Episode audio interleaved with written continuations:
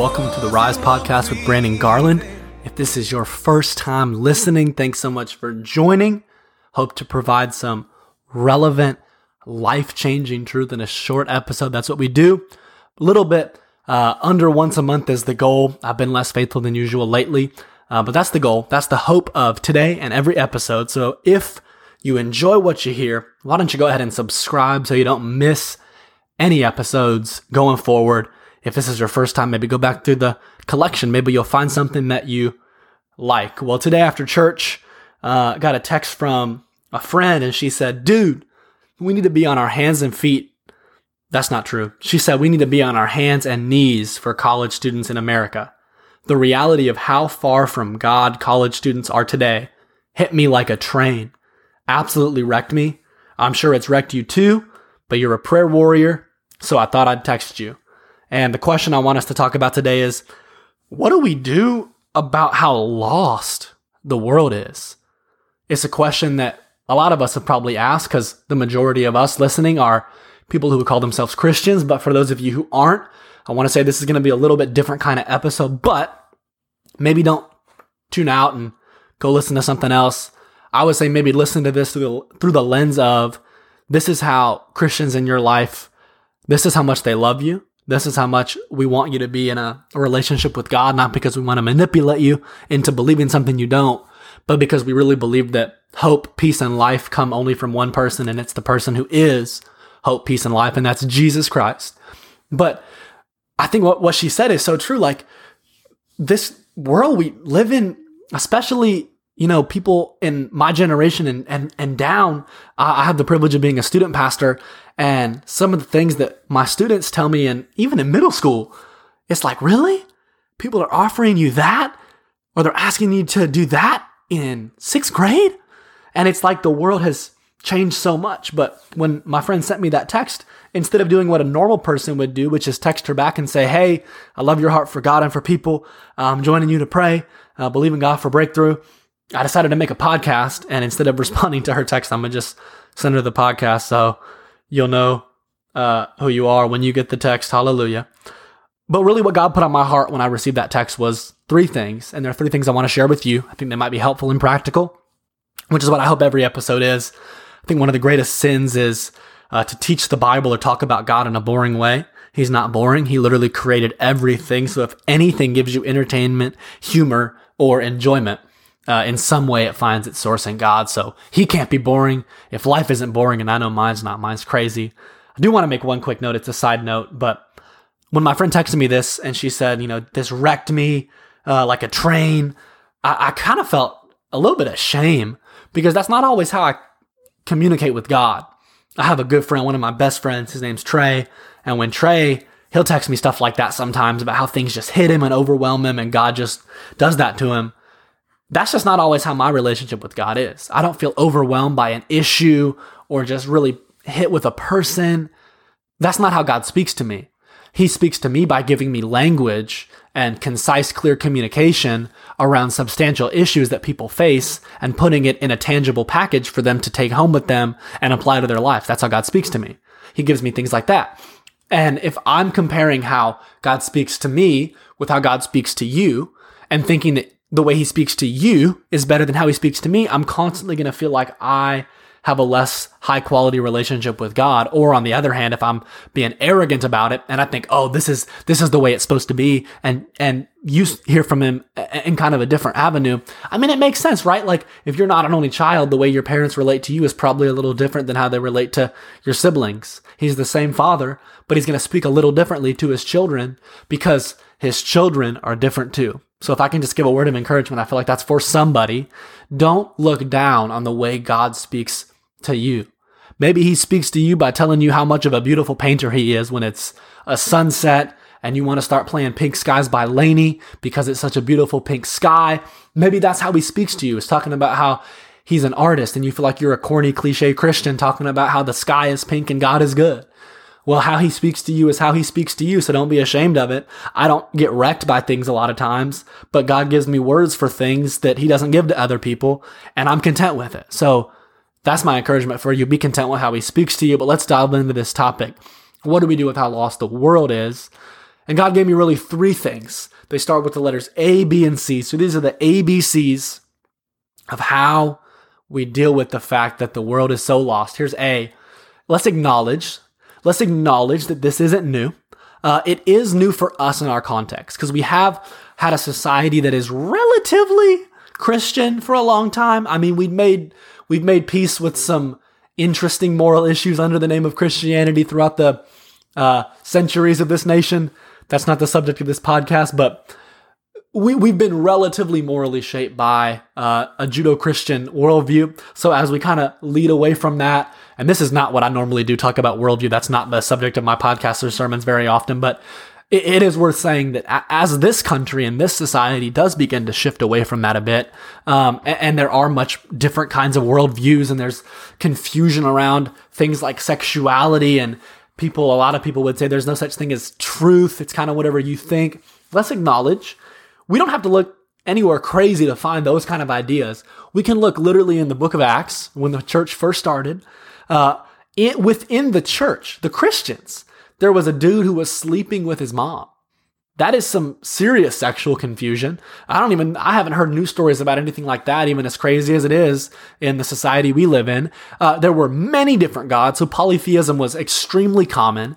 And there was actually an inscription to one of those saying to an unknown God. So there was very much a relativism in what's going on. So a lot of the things that we're seeing now, I'm not saying it's not legitimate because it is a, a noticeable change in our society and our time where we live, but it's not new to God and it's not new to the people of God. So let's acknowledge this is different, but in the grand scheme of what we've seen throughout the history of God's people, it's not that different. Number two, let's let's believe.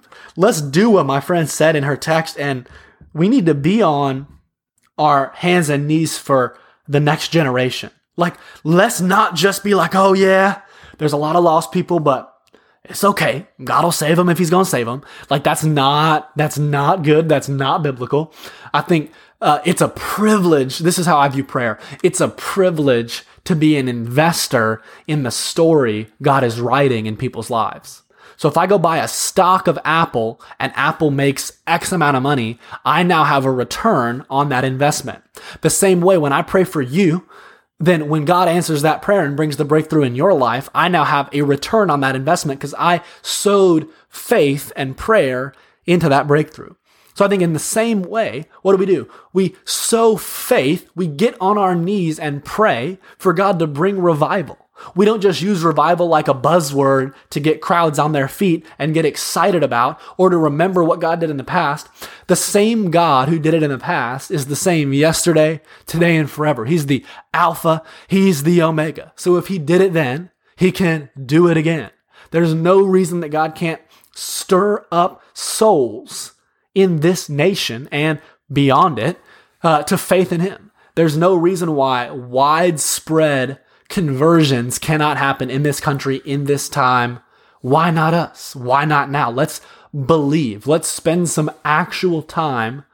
There was a story of um I, I think I think there was a story. I know there there's a story. He was a great man of faith. I'm gonna blank on his name, but great man of faith uh, from about 150 years ago, who was a major um, a major man in a in a certain university, Christian university, and he prayed in the same spot every day, so much that there were knee holes in the ground where he would pray.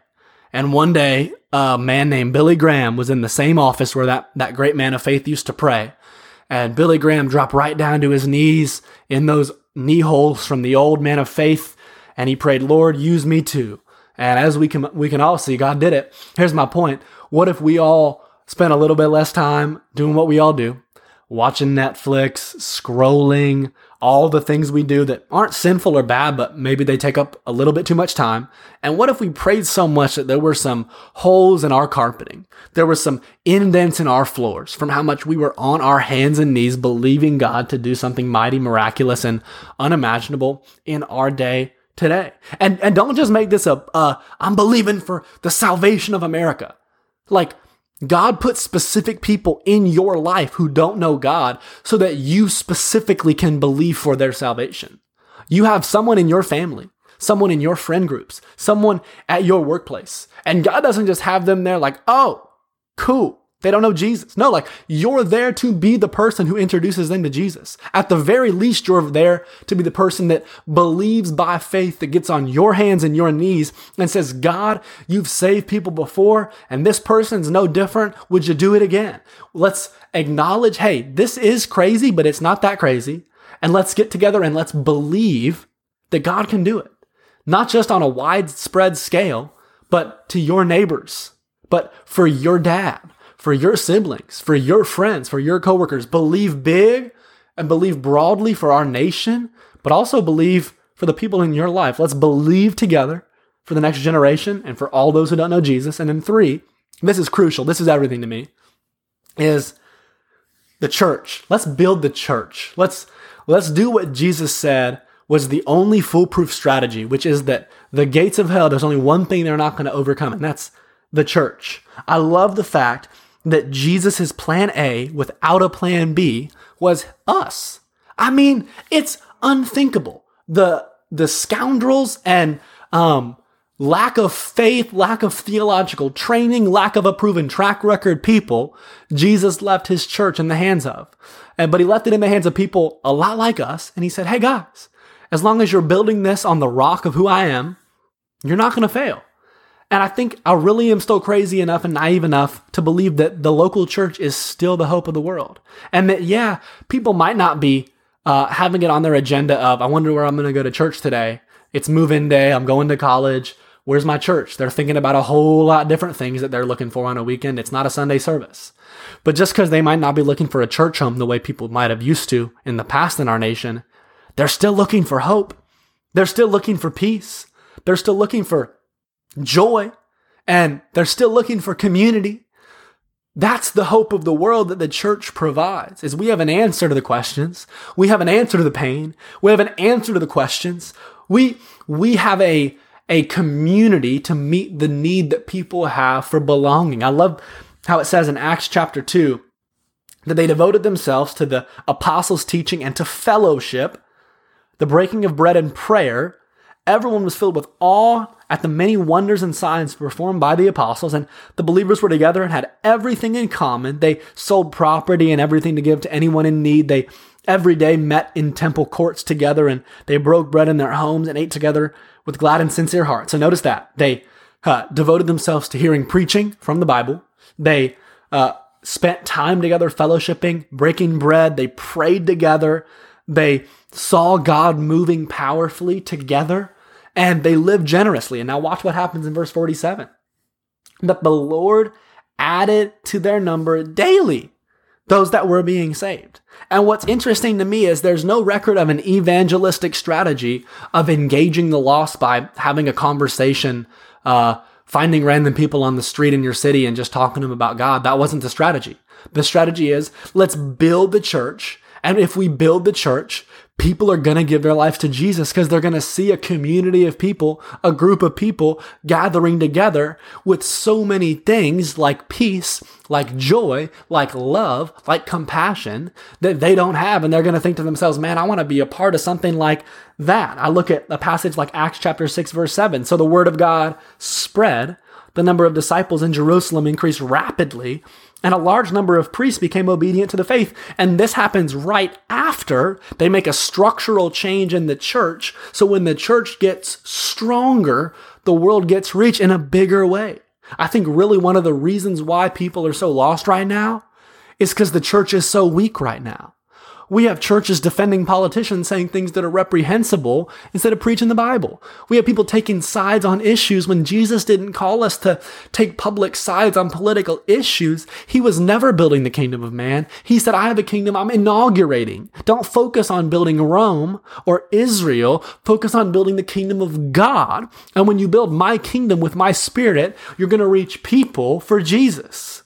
That's his whole strategy. One more, Acts chapter 16, Verse 5 So the churches were strengthened in faith and they grew daily in numbers. It's the same thing. As the churches got stronger, their numbers got bigger. So here, here's what I want to challenge you to do go to a church that you're proud to invite people to.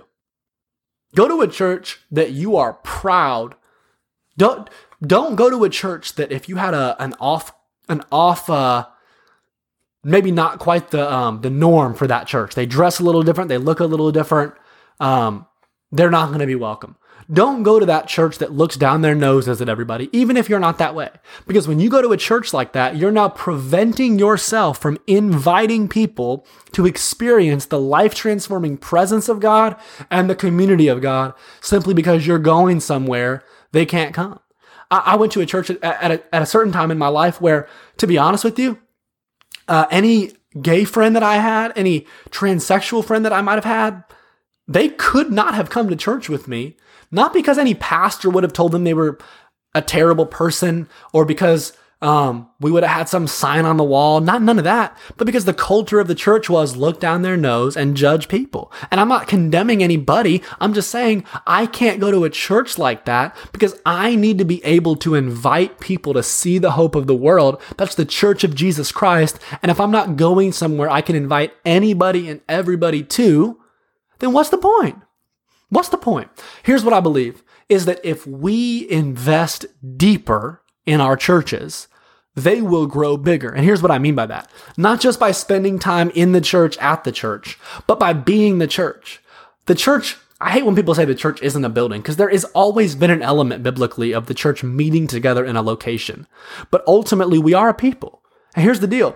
If the church as a people grow together deepening our faith, loving each other, here's what I believe that the community we're a part of will attract people to it. Because even if people aren't seeking church, they're still seeking hope. They're still seeking truth. They're still seeking forgiveness and absolvation from their past mistakes. They're still seeking the purpose that their life isn't meaningless and they're not here for no reason. And people aren't answering those questions very well right now. The world is lost. The next generation, people that are moving onto a college campus today for the first time, they're, they're probably as lost as any generation we've ever seen in this nation. But here's the thing we need to remember as the church they're still seeking the same things that Jesus is offering. And you and me, as the church of Jesus Christ, have the privilege of offering the same hope, the timeless hope of the gospel to people. It might have to look a little different. It might not be as easy as just saying, hey, come sit by me at church. You might have to get creative like my girlfriend did. She's going to start making a place in her home for girls to just come and hang out. There's not going to be a Bible study. There's not going to be a worship set. They're just going to come hang out. Why? Because that's going to be a place where people can just come find community. And then through that, they can get plugged into a church, experience God's presence, and maybe, just maybe, their life can be transformed. But what's not going to change it is just looking at it like a stat, freaking out, and doing nothing. What's going to change it is hey, let's acknowledge God's done bigger things before. Let's believe together. Let's do what my friend said. Let's get on our knees. Let's make some holes in our floors because we pray so much. And let's build the church. Let's be the church. Let's build the church. And I believe that when we do what God called us to do, what is it? Matthew 28. Go, therefore, unto all the nations and make disciples of them, baptizing them in the name of the Father, the Son, and the Holy Spirit, teaching them to obey all that I've commanded you to do. When we do that, watch this. And behold, I'm with you always, even till the end of the age. God always gives grace for the things that He gives you to do. This is what we're here for, my friends. The lostness is big, the darkness is dark, but I still believe the church is the light of the world, a city on a hill that can't be hidden. So let's be the church. Let's believe for breakthrough. And I'm excited to see maybe even in the next five, ten years. Why can't God bring revival? I reject the idea that we're going away and away and away from faith. God can swing anything. If He can bring resurrection to a body, He can bring resurrection to a nation. I speak and believe it, and I'm working towards it. I know you're doing it too. Let's see what God can do through us in Jesus' name.